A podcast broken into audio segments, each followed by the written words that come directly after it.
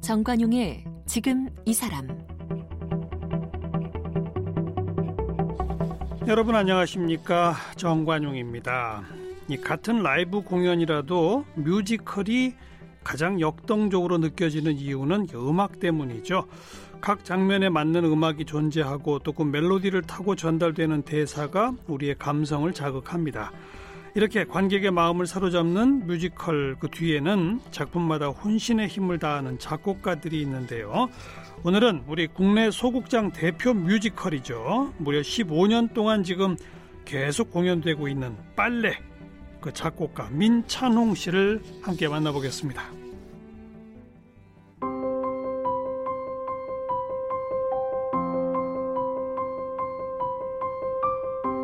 작곡가 민찬홍 씨는 한국예술종합학교 음악원 작곡과를 졸업했습니다.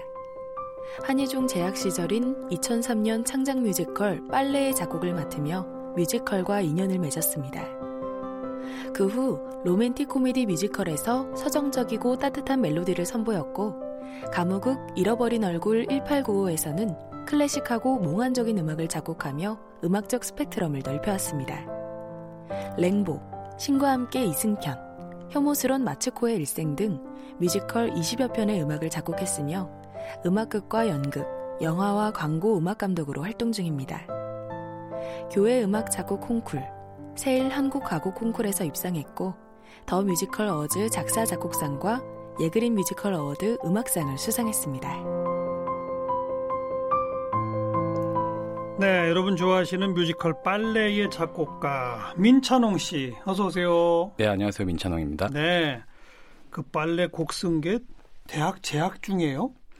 네, 대학교 때 예, 작업을 했었습니다. 천재군요. 아, 그렇지는 않고요. 네. 2003년. 네 네. 우리나라 창작 뮤지컬이 그때가 거의 첫, 처음 아니에요?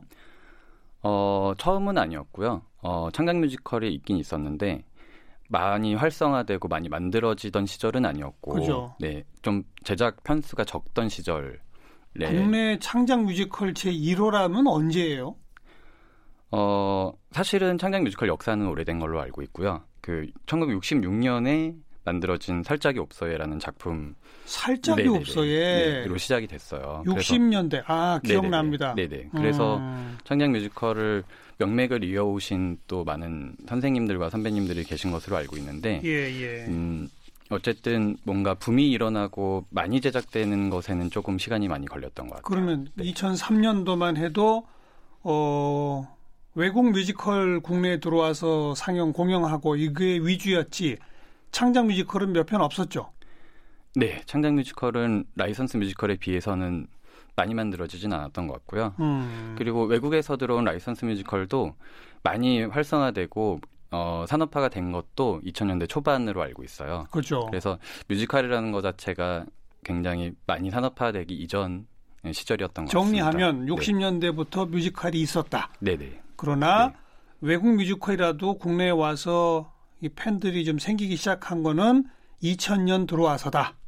예, 아무래도 많이 그죠? 활발해진 건 그런 것 같습니다. 그죠? 네, 네. 특히 거기서부터 한 10년은 주로 외국 작품들이었고 네, 네. 국내 창작물은 별로였다. 그거죠. 음, 이제 그때 막 태동하기 시작했던 것 같아요. 창작 뮤지컬들이 활발하게 만들어지고 또 투자도 받기 시작하고 그랬던 어, 시절이 아닌가 싶습니다. 지금 오늘날은 어때요? 2020년.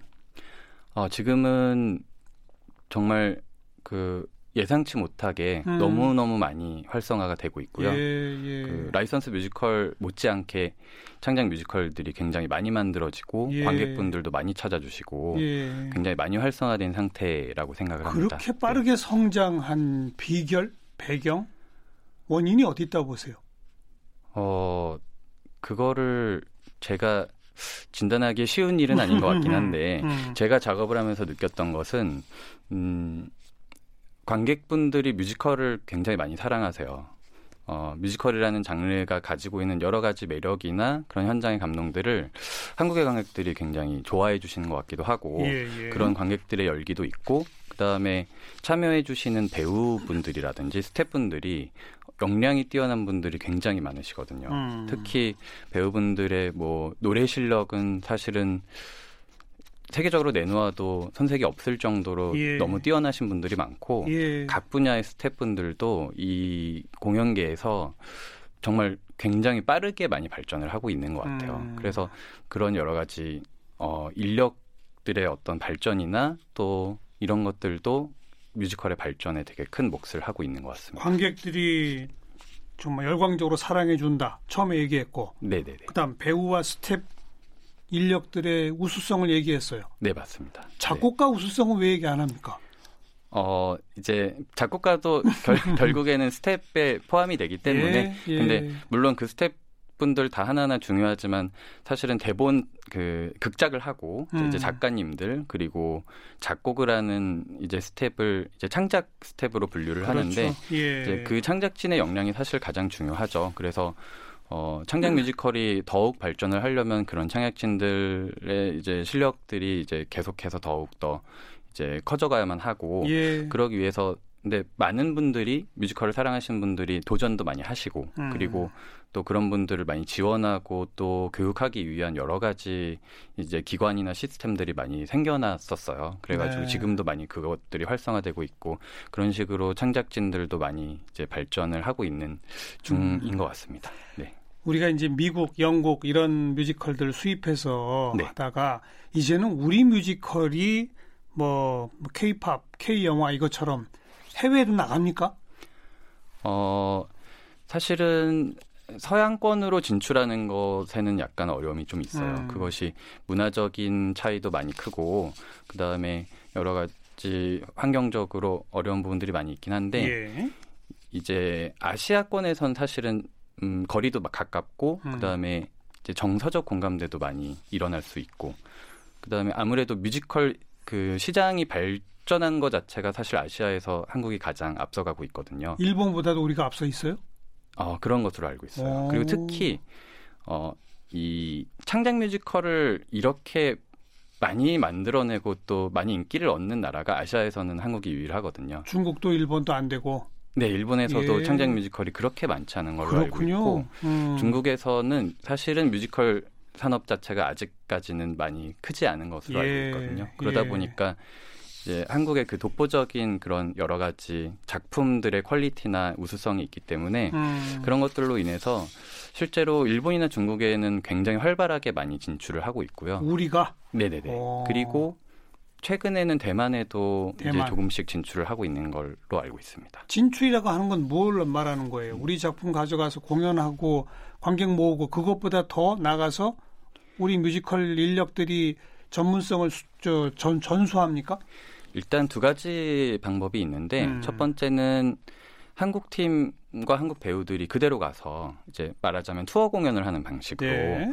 어, 공연이 되는 경우도 많이 있고 그 이제 일본 같은 경우에는 워낙 이제 한류가 있고 또 인기 있는 또 배우들이 많기 때문에 음. 그런 또 한류의 붐을 타서 어, 투어 공연으로 선을 보이는 경우도 있고 그것에서 한 단계 더 발전이 되면 이제 작품 라이선스가 진출하는 거죠. 그렇죠. 그래서 일본의 배우들이 일본 현지 배우들이 네네네 네. 한국의 작품을 그대로 가져가서 예, 연습을 해서 올리는 네. 이제 그런 방식으로도 굉장히 진출을 많이 하고 있습니다. 음. 네. 우리가 저 브로드웨이나 꼭 가져올 때 그렇게 했잖아요. 맞습니다. 처음에는 네. 그 서양 배우들이 그냥 하다가 네네네. 그다음에 우리 네. 배우들이 하다가 네네네. 그렇게 바뀌는 거죠, 뭐. 네네. 네. 그러면서 일본도 중국도 대만도 배우는 거죠. 점점 뮤지컬 역량 이 전문 인력들도 커가는 거고. 네네. 그리고 뭐 이 배우나 스탭들의 역량이라든지 특히 창작진의 노하우 같은 것들을 좀 많이 배우고 싶어 하시는 것 같아요. 그러니까요. 네, 그래서 음. 그런 이제 창작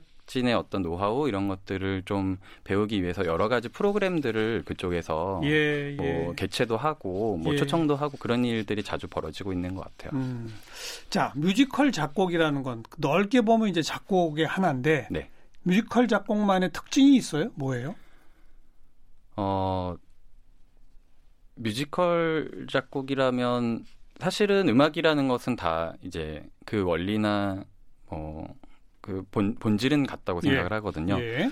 근데 뮤지컬만이 가지고 있는 특별한 점은 있죠. 그러니까 다른 장르를 작업을 할 때는 음, 뭐 이제 음악 그 자체를 표현을 하거나 음. 아니면 뭔가 극음악이라든지 드라마라든지 그런 장르에서 음악을 작업을 하더라도 어, 음악이 굉장히 그 드라마를 살려주기 위한 어떤 말하자면 보완하는 역할을 주로 많이 하거든요. 예, 예. 그런데 뮤지컬 같은 경우에는 이야기를 드라마를 음악 자체로 전달한다는 점에 있어서 조금 음. 특별한 것 같고요. 음흠. 어, 그 드라마의 중요한 감정, 중요한 사건, 중요한 내용들을 음악 또는 노래로 표현을 표현하죠. 하고 전달을 한다는 점이 맞아요. 어, 다르고 결국에는 이야기를 음악이 주도해서 끌고 가는 거죠. 음, 드라마나 네. 영화의 음악은 그래서 배경 음악이라는 말을 쓰는데, 네, 이제 그죠? 그 훌륭한 사실은 영화 드라마 음악은 가끔 이렇게 굉장히 중요하게 또 음, 나와서 우리한테 감동을 주기도 하는데 하지만 계속 내내 그럴 수가 없거든요. 그러니까요. 또 연기도 어. 보여줘야 되고 대사도 들려야 하기 때문에 내내 그럴 수 없지만 대사가 중심이죠, 그렇죠. 사실. 네, 그렇죠. 연극이나 영화는 네네네. 음, 어쨌든 방해를 하면 안 되거든요. 드라마도 그렇고. 네, 그런데 어. 뮤지컬은 일단은 그 대사 중에서 더 중요한 대사들이나 더 중요한 사건들은 그 대사가 노래가 되거든요. 네. 행동도 노래가 되고. 네. 대본이 먼저 나와요, 작곡이 먼저 나와요. 어 반반이에요. 네. 두 그런데 가지 두 가지 스타일이 다 있어요. 대본이 먼저 나와요. 어. 대본이 먼저 나오고 음, 그 대본을 바탕으로 해서 어느 부분을 노래로 만들 것인가를 대본 작가와 상의를 해서 어. 음, 그 다음에 이제 그럼 가사도 써보고 또 음악도 써보고 하면서 만들어 나가는데 음. 이제 반반이라고 말씀드린 거는 음, 가사는 뒤에 쓰는 경우도 있어요. 그러니까 대본에 이야기가 나와 있으면 예. 그 이야기를 보고 작곡가가 먼저 이런 멜로디가 떠올라서 멜로디를 먼저 쓴 다음에 어. 그 멜로디에 맞는 가사를 나중에 붙이는 경우도 있고 아, 그러니까 처음에 나온 대본은 모든 대사와 가사까지 완벽하게 되어 있는 대본이 아니군요. 아닙니다. 네. 어. 그래서 음, 반대로 그 대본 작가가 아, 이 부분을 노래로 하고 싶다 했을 때 어, 가사를 먼저 적고 그 다음에 거기에 노래를 붙이는 경우도 있고 음, 그두 가지 방법을 다 사용을 하게 됩니다. 노래가 나오고 거기에 가사를 붙이는 방법도 있고. 네네네 맞습니다. 그, 네. 그게 뮤지컬 대본 쓰시는 분도 극작가라고 부릅니까? 음, 네 기본적으로 이제 공연의 대본을 쓰시면 이제 극작가가 음. 이제 기본적으로 극작가님이 이제 예. 대본 작업을 하시는 거고 뮤지컬만 이제 주로 하시게 되면 보통 이제 뮤지컬 작가님이라고 이제 아, 호칭을 하죠. 뮤지컬 작가와 작곡가 둘이 네네. 협업을 하는 거로군요. 네, 둘이 어느 같이 해야 합니다. 어느 부분을 노래로 할지 이것까지도 작곡가들도 개입을 하는군요. 어, 개입을 할 수밖에 없어요. 어. 그것을 개입을 하지 않으면 음, 음악이 이 대본 안에 자연스럽게 그 섞여 들어가야 되는데 예, 이제 예. 자연스럽지 않고 좀 억지스러울 수가 있거든요. 근데 그거는 그렇군요. 작곡자가 음악을 잘 알기 때문에 음. 그 자연스러운 흐름을 만들어야 돼서 예, 같이 상의해서 하는 것이 가장 좋은 방법입니다. 작사가가 따로 있는 경우도 있어요? 예, 작사가 따로 있는 경우도 있고요. 어. 이게 작사라는 분야가 사실은 대본을 쓰는 것하고 또 다른 굉장히 어렵고 전문적인 또 그렇죠, 이, 예, 그렇죠. 분야, 분야여서 예, 예. 그래서 작사가가 따로 있는 경우도 있는데 보통 이제 본고장인 영미권에서는 거의 대부분 그렇게 작업하는 것으로 알고 따로 있고요. 있어요, 작사가가? 네네네네. 네. 어. 국내에서는 이제 저희가 창작이 활성화된 지가 아주 오래된 건 아니기 때문에 그렇게 작사와 대본 분야로 또 따로 나눠서 이것을 연구하고 또 그 전문성을 키워가기에는 아직까지는 거기까지는 예. 좀덜 온 편이어서 예, 예. 어, 대본 작가가 작사를 겸하는 경우가 훨씬 더 많고요. 그렇군요. 지금 현재로서는 앞으로 네. 우리도 그러면 뮤지컬 대본 작가, 작곡가, 작사가 이렇게 분화되겠군요. 네, 발전할수록 분화가 될 것 같습니다. 음. 뭐 이쯤에서 돈 얘기 꺼내도 되나요? 그 작곡료는 어떻게 받아요? 아, 작곡료는 보통 그 공연 이 시작하기 전에 음. 그 작품 시작하기 전에 작품이 이제 공연화가 결정이 되면 이제 그때 어 예, 그 제작사로부터 이제 지불을 받게 되는 거죠. 네. 네. 그 작곡료 한 번 딱 받고 끝이에요? 아니면 공연할 때마다 뭐가 있어요? 이 공연의 특성상 공연이 잘 되는 경우에는 뭐 재공연도 많이 하고 그러니까요. 뭐 길게 하면 사실 오픈런 공연이라고 해서 아니 빨래 같은 경우 네. 지금 15년 하잖아요. 이제 무기한 공연이라고 그러니까요. 이제 끝나는 이제 그 limited를 안 정하고 음. 이제 공연을 하는 경우들도 많이 있거든요. 예, 예. 그래서 그렇게 되면 계속 관객들이 공연을 보시고 또 그로 인해서 또 매출도 계속해서 예. 발생을 하기 때문에 예. 기본적으로 창작자들은 그런 어, 재공연으로 인해서 매출이 발생하는 것에 대해서 예. 로열티라는 걸 받게 돼 있어요. 예, 예. 그래서 공연이 사랑받고 계속 소비가 될수록 또 거기에 대한 어떤 보상을 받는 구조가 음. 이렇게 정해져 있습니다. 네. 네. 네. 처음에 빨래는 학부생 시절에 쓴 거잖아요. 네. 그죠? 네. 그때도 작곡료 받았어요? 아, 학교 공연이었거든요. 이게 상업 프로덕션의 공연이 아니라 학교에서 그 추민주 연출님이 그 당시에 연극원 연출과 재학생이었어요. 어. 예. 그리고 저도 이제 작곡을 전공하는 재학생이었고, 예. 그래서 본인의 졸업 작품을 이 빨래라는 대본을 써서 뮤지컬로 올려보겠다. 연극원 졸업 작품으로 맞습니다. 어. 네, 그렇게 계획을 세웠던 거죠. 어허. 그래서 이제 학교 졸업 작품이라는 것은 학교 동료들끼리 서로 서로 이렇게 도와가면서 올리는 습작이죠, 습작. 맞습니다. 어. 이제 그런 구조였기 때문에 어 근데 저는 특별히 작곡과여서 어, 아주 소정의 네. 그 사례비를 받긴 했는데 소정이라면 얼마? 네, 한 정확하진 않지만 뭐한 10만 원 정도 됐을까 뭐 그랬던 것 같아요. 근데 그것을 작곡료라고 보, 기는 어렵고 음. 그냥 학교 안에 시스템 안에서 그렇게 예, 예. 이제 서로 이제 그 작업이 알겠어요, 너무 재밌으니까. 그, 그 연출이 네. 선배였어요? 동기였어요. 동기. 네네네. 동기가 졸업 네. 작품으로 만드는데 네네네. 작곡으로 좀 참여해서 네네네. 같이 만든 거군요. 네네. 사실은 어. 이제 다른 학교 졸업하고 다시 들어오셨어요. 나이는 예, 많군요. 예, 사회생활을 조금 하다가 예. 다시 들어오셨어서 친한 이제 학교 누나였는데 예. 이제 같이 친하게 여러 가지 작업을 하다가 졸업 작품 의뢰를 받았던 거죠. 네. 네. 그리고 나서 이제 이게 상업 공연화 된 거로군요. 맞습니다. 어. 네. 그리고 뭐 좀 우여곡절이 있었죠. 처음부터 관객들이 막 들고 그랬던 건 아니죠?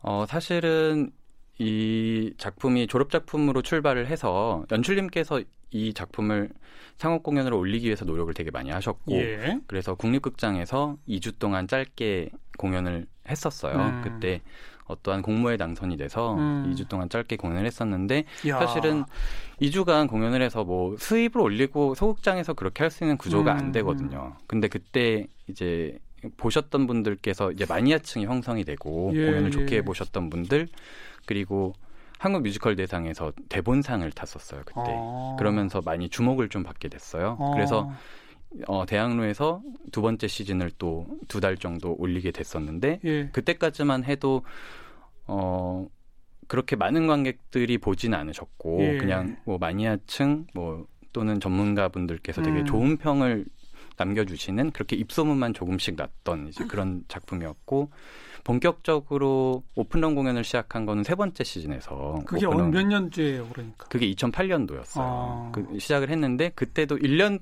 동안은 흥행이 되진 않았었고요. 음. 다만 입소문으로 조금씩 조금씩 관객들이 네. 이렇게 늘어가고 이제 예. 그런 과정을 거쳤고 그 과정에서 굉장히 많은 분들의 도움을 받았었죠. 뭐 네.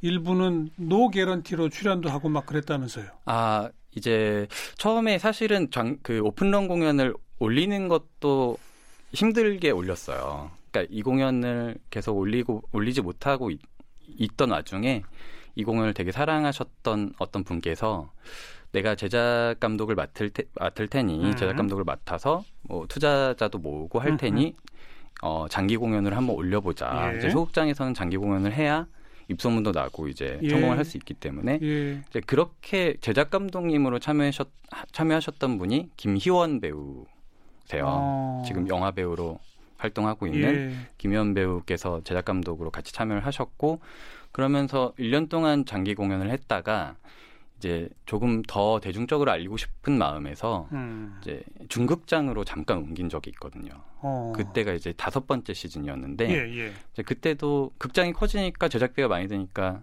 이제 너무 올리기가 어려워서 그렇죠. 투자를 열심히 이렇게 구했지만 올리기가 좀 어려워져서 음. 그래서 조금씩 이렇게 페이도 약 약간 조금씩 절감하면서 음. 서로 서로 이렇게 도와가면서 올리기도 했었고 그리고 이제 중극장으로 옮기면 스타 배우가 출연을 해야 사실은 알려질 수가 있거든요. 티켓 파워가 네네네네. 생기죠. 네네. 그래서 그때 참여해줬던 배우들이 이제 홍광호라는 또 걸출한 배우가 지킬앤 하이드로 스타가 되고 난 다음에 어. 너무 창작 뮤지컬을 하고 싶다 해서 음. 추- 참여를 했었고 그 다음에 임창정 배우님이 참여를 임창정 씨 해주셨어요. 가수도 네네네. 하는. 네네네. 네. 근데 그 전에 대학로에서 할 때 이제 공연을 보고 너무 감동을 받으셔가지고 음, 아좀 여건이 어렵다면 처음에 5차 시즌 할 때는 노게런티로 출연을 할 테니 예. 예, 꼭 공연 올리는데 힘을 쏟아보자 이렇게 어. 참여해 주셨던 바도 있었고 그리고 그 당시에 또 대학로에서부터 또 같이 공연을 해- 하셨던 배우님이 이정은 배우님이세요. 이정은 예. 기생충에 기생충에 출연하셨던 이정은 어. 배우님이신데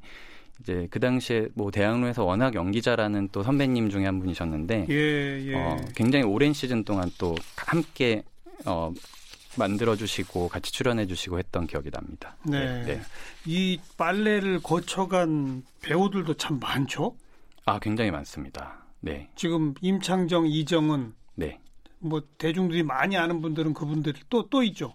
또 어떤 분들이 있어요? 어, 아까 말씀드렸던 이제 배우님들 외에도 어, 이 뮤지컬 배우들이 뮤지컬을 하다가 또 뭐 드라마나 영화 쪽으로 많이 진출을 하- 하셔가지고 음. 이제 저희가 거의 160여 명에 가까운 배우들이 지금 빨래를 거쳐갔거든요. 예, 그러다 보니까 160명. 네네.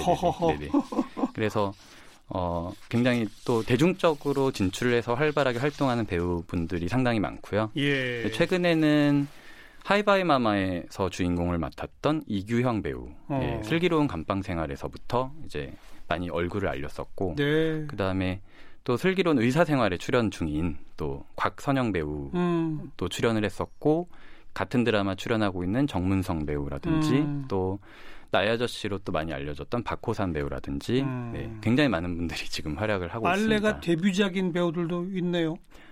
어, 특히 이규영 배우는 완전 데뷔작이었고요. 그죠. 막 대학교 졸업하고 어. 오디션 보러 와서 이제 선발이 됐었던 경우였고 많은 배우들이 굉장히 젊고 신인 시절에 예, 이 예. 같이 공연하고 했던 기억이 납니다. 네. 15년 대중의 사랑을 받는 뮤지컬 빨래의 작곡가 만나고 있는데 이 뮤지컬의 기본 줄거리도 지금 얘기를 못 했는데 오늘 시간이 다 됐어요. 네. 간, 간략히 줄거리만 좀 얘기해 주시면. 어, 줄거리가 막 대단히 뭐, 뭐 길진 않고요. 음. 어, 나영이라는 여성이 주인공이고 27살에 강원도에서 상경에서 홀로 힘들게 음. 직장 생활을 하고 있는 그 주인공이 있는데 어떤 직장?